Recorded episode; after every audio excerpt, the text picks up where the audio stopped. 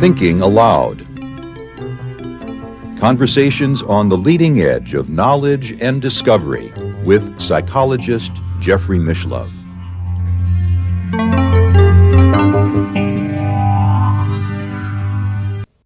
Hello and welcome. I'm Jeffrey Mishlove. Today we'll be exploring otherness, more specifically, the problem of otherness. My guest is Kate Montana. She is the author of The E Word, Ego, Enlightenment, and Other Essentials, as well as Unearthing Venus, My Quest for the Woman Within. Once again, this is an internet interview and now I'll switch over to the internet video. Welcome, Kate. It's a pleasure to be with you once again. It's great to be back on the show, Jeffrey. Thank you. We're going to be talking about otherness today, and, and specifically, I think the problem of otherness. Uh, it's something we all take for granted. Uh, I think it's one of the basic distinctions uh, every child learns to make as soon as they develop an ego, uh, which is that there's there's me, and then there's the rest of the world.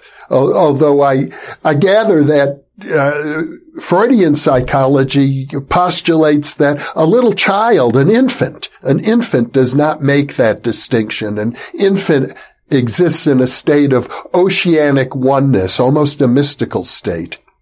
Yeah, well, I think that's absolutely correct. That's where we start out from.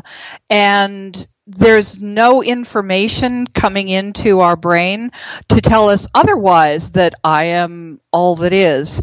And then immediately as soon as we're born probably while we're still in the womb we begin the sensory input through especially our eyes but ears and and uh, uh skin boundary. And all of this is telling us 24/7 Jeffrey that I am an individual that I'm separate that I'm boundaried. You know there's there's me and then there's you there's the the bush over here.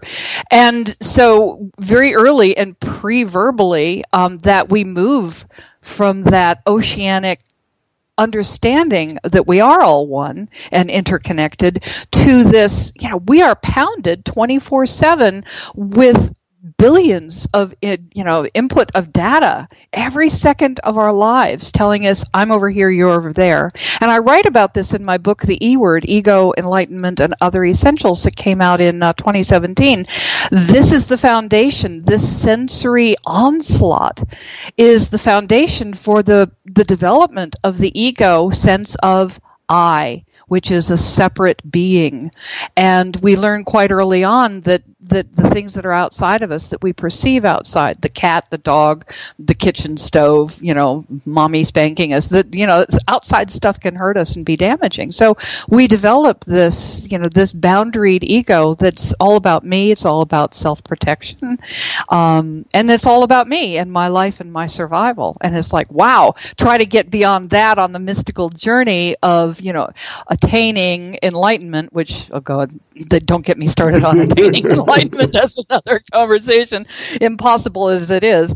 Um, yeah, it's, it's like we're constantly struggling with this boundaried sense of self and other certainly there are different traditions that suggest that this is an illusion. I think in uh, the uh, what's known as Advaita Vedanta uh, or non-dual philosophy. Uh, that's the basic point. Everything is one. Uh, the the only reality is unity. Everything else is an illusion or Maya. Uh, I've heard quantum physicists say as much, but it's such a seductive illusion. If it is an illusion, uh, that it, it's almost impossible to escape from it, except for a, maybe a handful of mystics or saints uh, or very altruistic people. Yeah, um, well, I'm I'm incredibly blessed. I I have been a, a, hardcore meditator all of my life, and when I discovered the word enlightenment, I was like, "That's what I want." Um, and I've had I've had the experience, and right there, I'm, I'm already off base telling you a lie. I didn't have an experience. Um, there was no me for three days um, back in 2007, and that was really the the the hardcore awakening. Was I'd spent 30 years. I want to become enlightened, and then when the personality dropped and the illusion of separation and the illusion of my boundaried separate self occurred, then all I could do was laugh because it became immediately apparent that enlightenment was the absence of any sense of self whatsoever. So there was no me becoming enlightened. Enlightenment was the absence of me altogether, and that and that illusory um, perception. But by God, you're so right, Jeffrey. It's it's almost impossible to see past the lie that our that our body senses give us of separation. And it's it, it's it's a gift and i don't know yeah it happens sometimes spontaneously for people because it's the bedrock truth that we really are not separate from one another. But getting there is another is, is, an interesting journey. well, and, and, to make matters even more complicated, I know that there are ancient Sanskrit philosophies, uh, Samkhya, for example, which is basically a dualistic philosophy that reinforces the idea of separation. Mm-hmm, mm-hmm. Well, the ego loves the idea of separation because that's its territory. That's that's its livelihood, if you will. Um, so, of, of course, it, it, and it's really fascinating to see how assiduous and intelligent the the ego is when we create all these doctrines and and religious precepts and philosophies and we go on and on i mean god bless descartes i think therefore i am it's just like really? I think, therefore, I'm totally screwed up and lost is more like it. But you can't convince the ego of that because the thinking mind is the ego's domain. And the more it can set up boundaries and philosophies and ideas and concepts to get totally lost in, in its, its own mind, wow, the more it perpetuates its existence.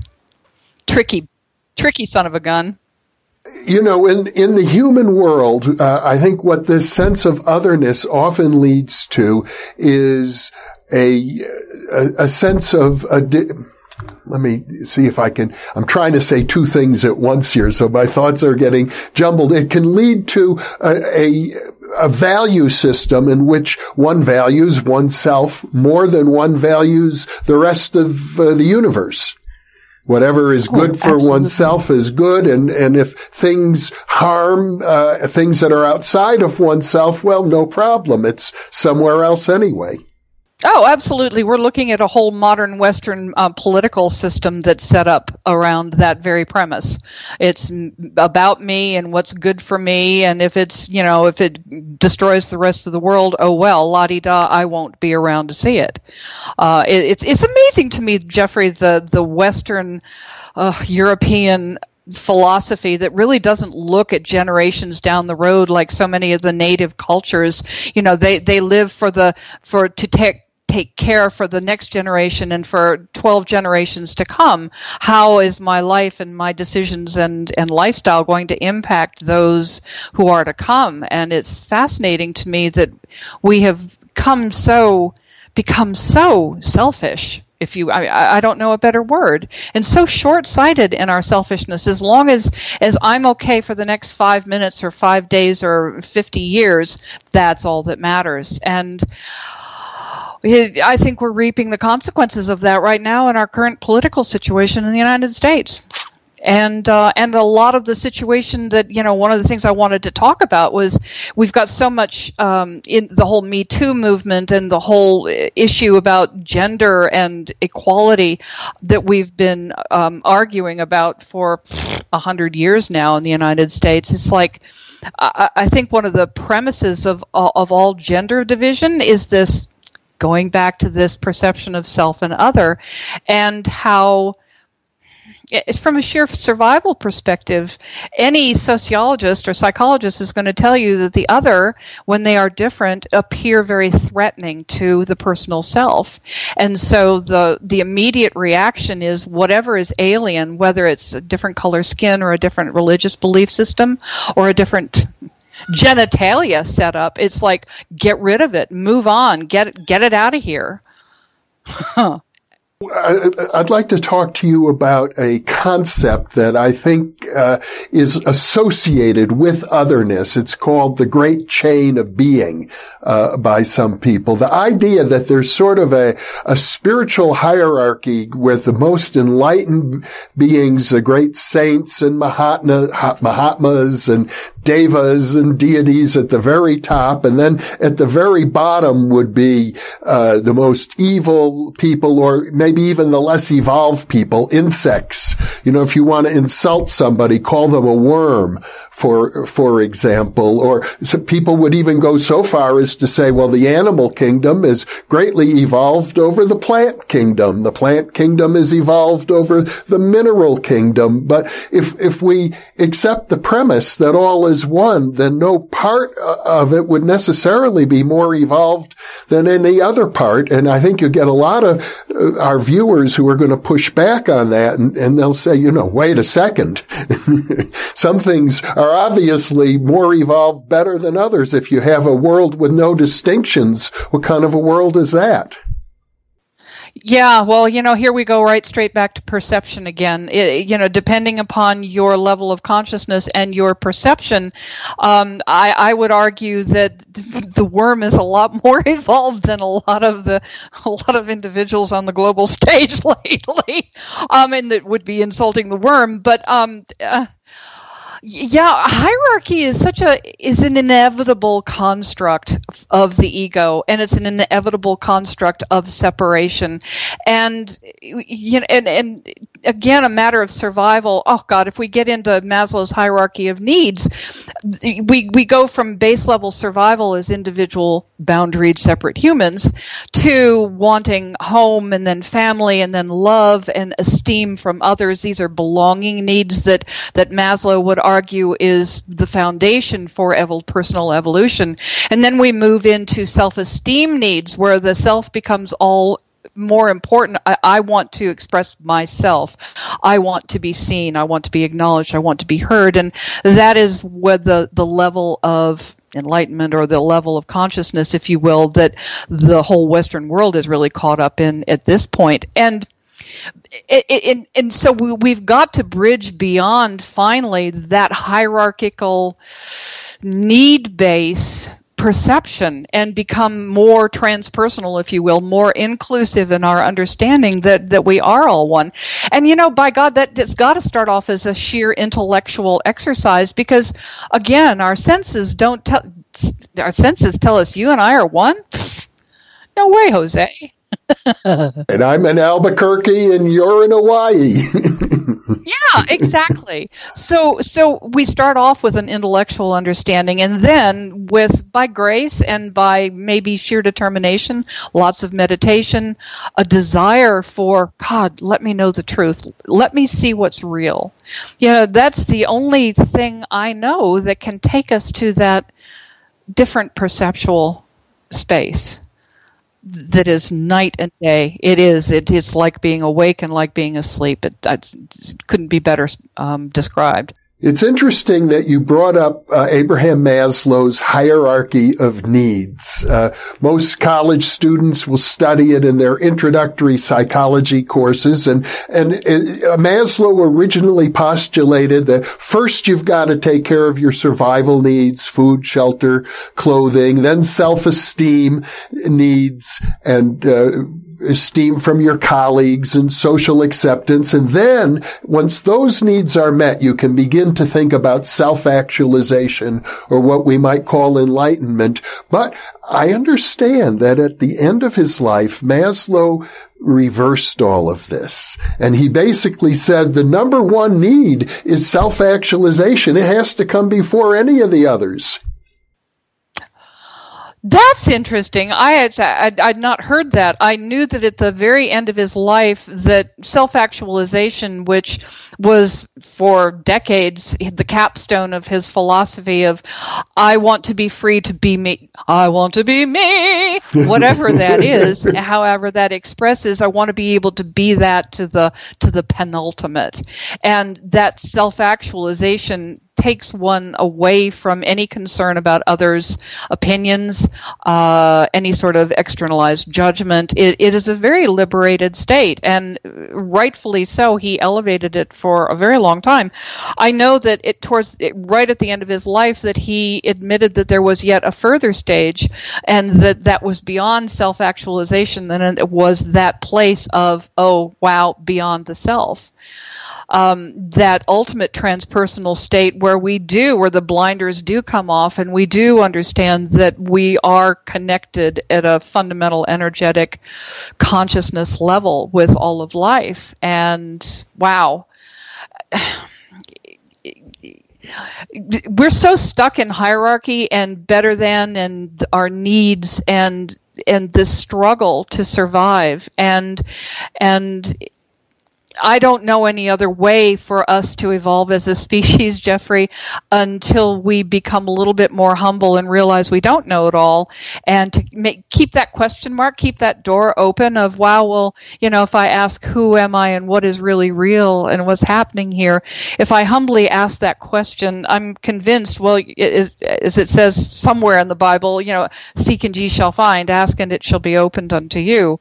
Um, I, I don't know a better doorway an easier doorway to to hold open to I just want to know and then give yourself some breathing space every day, um, whether you meditate or whether you take long walks or whatever, but to keep that doorway of the question mark open so um, so something greater and different can come in and make itself known to you. You know, one one of my mentors is a fellow named Dean Brown, who, who died over a decade ago, but he was a best friend and a mentor and, and a great scientist as well. And I had a conversation with him on one occasion because I was convinced that, for example, animals are superior to plants because animals have mobility. Plants do not. And he said, he said to me, no, that's not necessarily true. It doesn't make animals superior. In fact, you could say he said that the plants are superior because they get the animals to do their work for them. Quite often they do, absolutely. And it's so interesting that as human beings, we cannot help but anthropomorphize and project our own inevitable superiority onto the rest of, of creation. And since I'm mobile, then of course, uh, you know, a tree is less evolved than something that is mobile. Um, but then, of course, then there's people like Stephen Hawkins who weren't, you know, mobile at all, who, um, most brilliant mind on the planet. So yeah, I, I, we we project all of these attributes of uh, intelligence out there based unfortunately, on what the mind tells us is intelligence. In the human realm, uh, one of the basic distinctions everyone makes is between male and female. And uh, you you have females complaining, well, it's the men who are running the world, and we're not getting paid fairly. And I hear men say, "Wait a second, women control three fourths of all the money. What are they complaining about?" Um, it's hard. You, you, know, I don't know who's in control here, but I, I do know that there are groups of people who feel, you know, that males are obviously superior to females. And I've heard just the opposite. Uh, in fact, the great anthropologist Ashley Montagu wrote a book on the natural superiority of women. So, uh, mm-hmm. uh, in, in, in any case, surely males and females tend to see each other as other. There's something different about the other sex, and and that creates uh, many many issues, very serious issues in our culture. Absolutely. Well, you're basically talking about the battle of the sexes that's been going on for thousands, God knows how many millennia.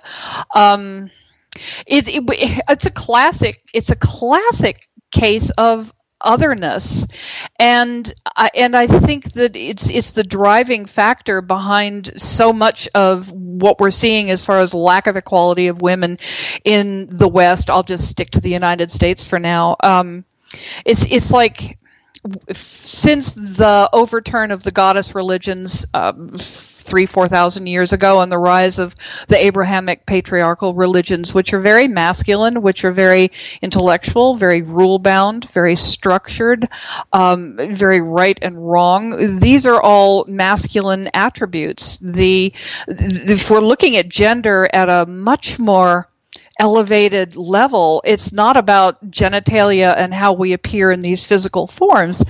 Uh, gender is actually a it's it's the life force as it is as it is come into creation in either positive or negative form. We're talking about electromagnetic forces of creation itself, which are very different at yin and yang, um, positive and negative. And so male and female. And we're decidedly different, despite the current modern trend of that's not very politically correct. We're all one, where there's no gender. We've got, what, 40 different gender, genders, bi, cis, trans, non whatever 40 different genders now and i think it's a really beautiful a trend that is subconsciously acknowledging that yes, we do transcend these mortal forms. We do transcend the limitation of masculine and feminine. We do transcend the the limitations of polarity electromagnetically. And yet, here we are. And and there are profound differences between the forces of positive and negative, masculine and feminine, yin and yang. And unfortunately, we've come to a place in our current culture where we've come to this struggle of equality. Unfortunately, with women and men thinking in terms of equality as well, we're equal, but only on the masculine ground. It's like in the 19 I was basically raised to be a guy. Come on, Jeffrey. I was I was taught to think like a guy. I was raised in a masculine developed educational system, brought into a masculine created economic system and business system in the United States. I was I was taught masculine based philosophies. I was raised in a masculine based patriarchal Abrahamic masculine church so I wanted to be equal, but when I wanted to be equal to was a man. I didn't want to be a woman. I didn't want to be whatever that that ya, that that yin, soft, vulnerable, receptive, passive. Oh my God, shoot me now! I didn't want to be passive. All of the the um, Eastern Taoist descriptions of what the feminine yin force was, it just made me it just made me want to spit tacks. So it took me until I was like 50 years old to suddenly realize that oh my God, I'd been raised to be aggressive, intellectual intellectual linear, structured, rule bound. I'd learned very well the masculine mode of being and expressing, expressing the yang. I was very good at that. The yin, I didn't have a clue what the yin was. And, you know, and there's three ways if we if we're going to go back to the conversation to the other, which is what this is all about, and the other is all about maintaining survival of self, and let's say our tribe, and the other, whether they're again the the skin color is different, their religion is different, they paddle a different shaped canoe, they're other, they're strange, therefore they're a threat. So I've got to get rid of them. That's the basic premise about otherness: is I got to get rid of it. So. Um, there's three ways that we can do that fundamentally. We can either destroy the other, we can do genocide, which, of course, if, if men had offed all women, we wouldn't be having this conversation now, uh, unless technologically they'd advance very quickly. So that was that was off the plate. So there was only two ways to control the feminine force of creation, and because again, the masculine dynamic is all about control and rectitude, righteousness, and structure. Let's keep it all together, people let's hold it together. That's kind of the masculine um, maxim, if you will. The feminine, the wild feminine, the women who run with the wolves, the the the the bacchantic rites, the Eleusinian rites, the, the we're terrifying to the masculine. It, the feminine is all about not being in control. It's like wow, it's the chaos of creation. What can come from a chaos that isn't like craziness, but a chaos that has such a a vast level of organization that there's no making sense of it with the linear um, left brain processes. So, what looks like chaos and mayhem of the feminine realm to the masculine is just a different kind of expression and a different kind of intelligence. So, but it's other, so we've got to get rid of it. So, if we're not going to kill the women off, if we're not going to commit um, matricide and uh, sorocide and uh, genocide of the entire human species, then we're left with two options marginalization or assimilation. So for thousands of years, this is this is kind of like what's made sense to me is ever since the rise of the patriarchal Abrahamic religions, we've we have marginalized women. We have made them second class citizens. We have taken that hierarchical structure and put them down on the bottom and owned them chattel, slaves, concubines, etc. So that spun along up until 100 years ago, and now that doesn't work anymore. We will not be downtrodden. We will overcome. We will rise up. And we have done that. But interestingly enough, now the third way of getting rid of the other is in full bore play right now, and it's assimilation. And that's what that's what I faced and experienced. I had been assimilated into the patriarchal system, the patriarchal mindset, and I bought it hook, line, and sinker. So I had the otherness in me had been successfully squashed. And so it's been the last 20 years of my life has been this journey about understanding what the, the yin force of creation is all about and reframing that.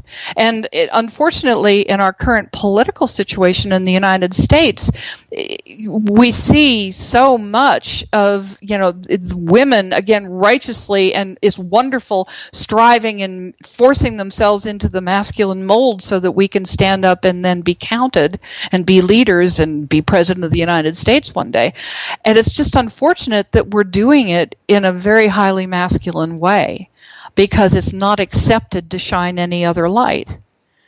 It's it's it's very strange the introduction to the New Thinking Aloud videos, there's a voice at, at, the start, and it's a man named Jerry Johnson who is long deceased, but he was a good friend of mine, and in years past, he was a leader in what was known as the men's movement.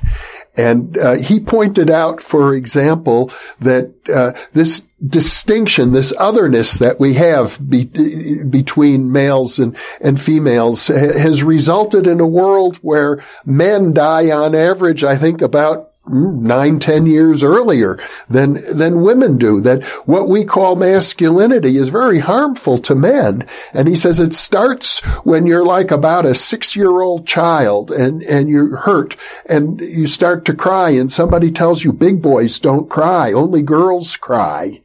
So men are taught never to express their vulnerability. Women are allowed to express their vulnerability. So men develop uh, an armor, a protection, because they can't express uh, their vulnerability. So they have to arm armor themselves, and and that armoring may be, um, you know, a very serious problem for human civilization overall.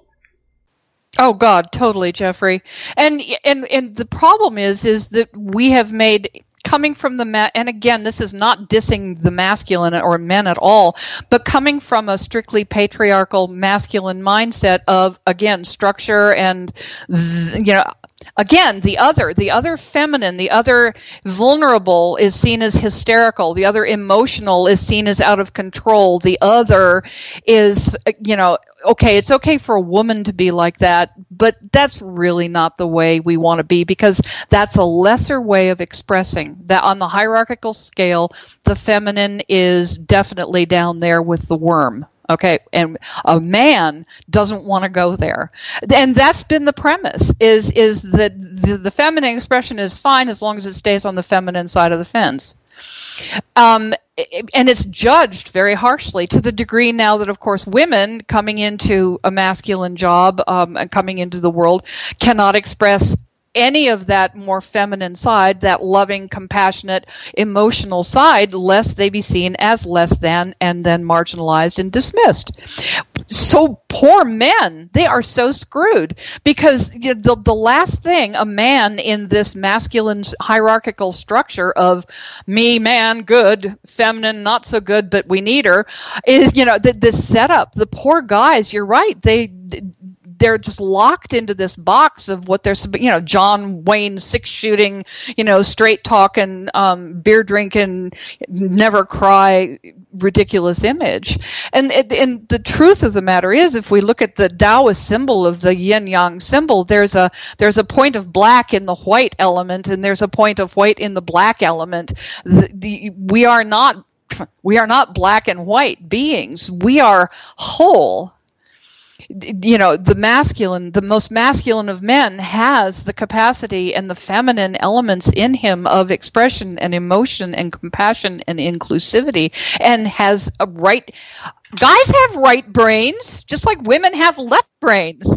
The, the point that we're trying to get to is to is to become whole brain beings where we can acknowledge, recognize, understand, and admit and include these other aspects you know where I, it, the beautiful thing about the the women's uh, revolution and and the women's movement has been that we have learned how to be guys. We have learned stalwartness. We've learned left brain function. We've learned the power of logic.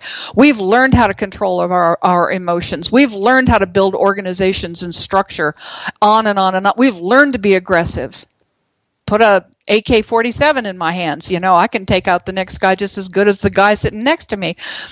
Women have really evolved because now we've got the masculine yang side to us. Now we're just in danger of losing sight of what the yin actually is. And I think this is, you know, the Dalai Lama recent uh, about 10 years ago talked about western woman being the salvation of humanity. Well, that's because women can show the men finally that it's okay to be inclusive, that it's okay to have to open up to the the feminine side in their own being but we can only do that. We can only we can only lead men to their wholeness by ourselves being whole as women. So we've got to regain, recapture, re recommit to this other part of ourselves so that we as women can be whole and turn around to our beautiful, beautiful brothers and go, don't worry, dude. This is a good space. You know, you can open up. You can cry, please. You know, let me in. Let yourself in. Let the rest of yourself in so that you can put down the armor and you can rest finally in the wholeness and the completeness and the safety of who you really are. I'm sure you appreciate that there's a backlash against this movement as, as well. I occasionally hear from women who, who bemoan the fact that men are becoming more feminized and, and softer and they, they feel, you know, we need the, the warrior types. Yeah, well, we do. We need to be it all. And and the the problem is ignorance, Jeffrey that's always the problem no matter what you're talking about. Ignorance is not bliss. And and so dynamically in our in our culture we are not having a whole conversation about gender dynamics. We are not bringing to the table you know there are these enormous swing movements you know the me too movements is screw the guys you know down with men men are bad horrible blah blah. And then we've got the you know oh i bemoan that i have to wear the pants in the family and my husband is too soft. Oh my god. And then we've got the no gender movement whatsoever where we want to make everybody just exactly the same. And it's like so we've we've got all of these factions and these opinions um, showing up on the world stage. Anything but a cohesive, coherent inclusive conversation that takes a breath and that stops trying to take a position of I'm right and this is how it is. This is like, well, let's step back, people, and go, ah, maybe there's more to being a man than we are admitting. Maybe there's more to being a woman than we're seeing and acknowledging. And maybe we can put down the the, the stupid battle of the sexes long enough to um, investigate ourselves and who we really are at our core and our largesse and our beauty and begin to explore our potential rather than always going to fisticuffs, you know? I am under the impression that uh, a lot of our sense of otherness is caused by the limitations of our own bodies and nervous system. Our sensory organs only take in a very, very tiny amount of the reality that's out there. A tiny sliver of the electromagnetic spectrum gets seen as light. a small uh, amount of uh, mechanical vibrations get heard as sound. Uh, we don't see or hear everything. We certainly don't smell everything. Dogs can smell a, a million times more than a human can. I understand. And, and so we form pictures of what the outer world is like in our mind that are really, uh, although we think of them as not even pictures, we don't see that what we see is just a map of reality. We think we see reality itself. And, and, and so inevitably, whatever we picture the world to be is going to be uh, incomplete at best and more likely greatly distorted. Yeah. Oh, absolutely, Jeffrey. And and that's you know that's the beauty of of quantum physics and the consciousness studies and the the the horizons that we're seeing in in biochemistry and medicine. We are coming into an energy healing quantum state of understanding in our science that acknowledges that wow this skin boundary is is an illusion pure and simple. Um, and so science it, God bless science, is taking us by the hand quite rapidly to move us into a state of greater reality of seeing the whole picture and understanding again we start intellectually because we're battling 24/7 this inevitable construct of I'm separate and da da da and boundary that my senses give me. Um, but science is taking us to where the mystics have been for the last 30,000 years.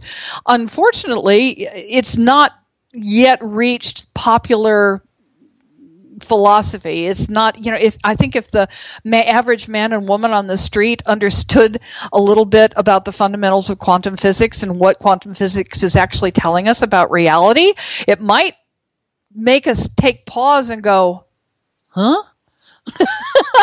and and throw and throw a question mark in in the in the in the business. Um, you know that's the thing about the ego. The ego does not like question marks.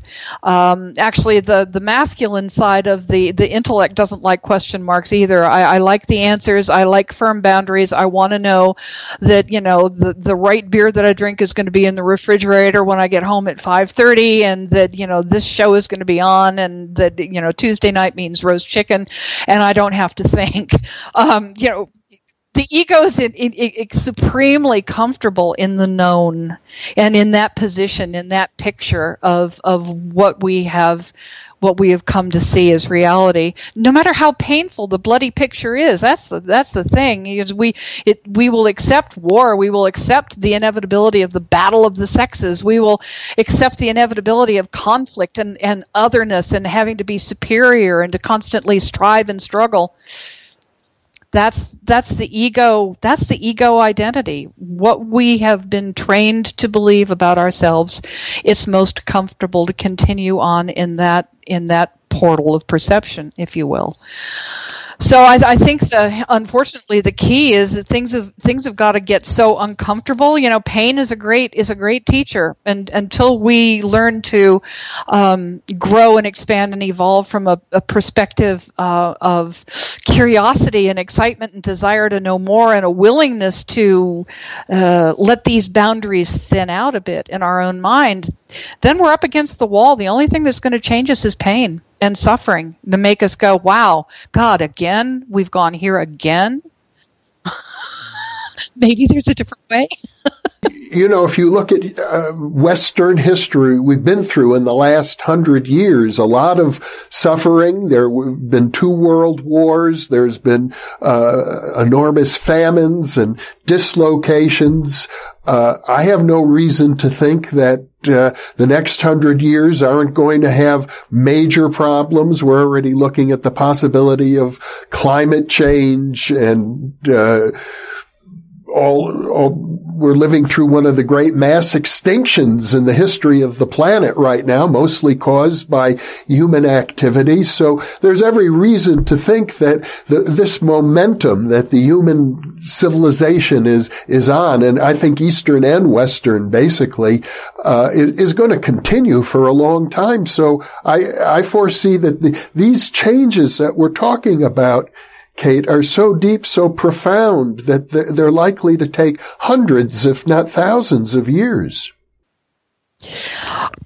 Well, number one, I will say I don't know, but uh, but but I suspect um, because time is uh, seemingly moving exponentially and growth is happening. I mean, what's happened to you and me in the last 50 years would have been unimaginable uh, 50 years before that to, to that population. Yeah. And it's only, it's only snowballing. So I have a feeling that it's not going to take thousands of years. I have a feeling we're going to really hit the fan in the next hundred years and going to have to start facing up to what we've created. And and the mindset that has created the problems that we're going to be facing.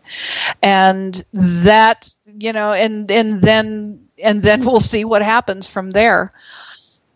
And i don't think it's going to be pretty uh, but i also believe f- fully that those who have moved into a more gracious expansive inclusive softer more loving state of mind that that's what the world needs is those people who have come to a greater common sense, if you will, uh, and will be able to stand in a larger truth and shine that light uh, during times of trouble, which which are inevitable. From, you know, kids make a mess. Kids make a mess and, and, we have been kids you know with with nuclear bombs and and and tanks and social media so I, I I think it's going to be tough, but I think that we've got so many people now are waking up, Jeffrey. I mean, a show like this wouldn't have been in existence, wouldn't even have been conceived of 50 years ago. And the topics that you talk about, it's it's it's phenomenal. So I think there's great hope. Kate Montana, I appreciate your optimism, uh, especially in the face of my pessimism. balance on all things, Jeffrey. yeah. and, and, balance does seem to be an, an important thing. You know, as a parapsychologist, I'm kind of inclined to think that when people can balance the masculine and feminine within themselves, uh, the conscious and the unconscious within themselves, that's, that's when awakening occurs. That's when psychic development occurs. Absolutely, absolutely, and and what we're seeing in the whole Trump era now, and and in the in vast divisiveness in our nation, uh, that I mean, it, the the upside is is we are being forced to look at our shadow side. I, I, everything that was shoved aside in the in the 50s and 60s and 70s and 80s, you know, the leave it to beaver generation where everything is just nice, yeah. everything is fine. Not nothing. Everybody, nothing's fine and we realize that now. We're being having it shoved in our faces, and it is horribly painful, unpleasant, um, and absolutely necessary. And I think one of the most amazing gifts that that is that is rolling through this this planet at this point in time is we are being forced to look at our shadow material and to embrace it and see it as part of us and um, become more inclusive and, and move on from that rather than continuing to stuff it away, stuff it away, stuff it away. Wow. You're reminding me of uh, a line from a poem by Christopher Fry. Yeah. Called The Sleep of Prisoners, where he says, Thank God our time is now when evil confronts us on every side. Exactly. Mm-hmm. Exactly, because these are the times that make us stand up for what we know inside of ourselves and hopefully, fingers crossed, humble us enough so that we are flexible in what we know and flexible enough to go I, I don't know it all but but let me let me embrace this possibility. I've never really looked at this. I never looked at my own you know uh, judgment of men before. I never looked at my own judgment of women before. My it's it's like wow. So hopefully uh, humbleness humble a certain level of humbleness will come with this whole process because that's what it takes well, Kate Montana, what a delightful conversation. I'm so glad we've reconnected. Thank you so much for being with me. Thank you, Jeffrey. It's been a great pleasure as always.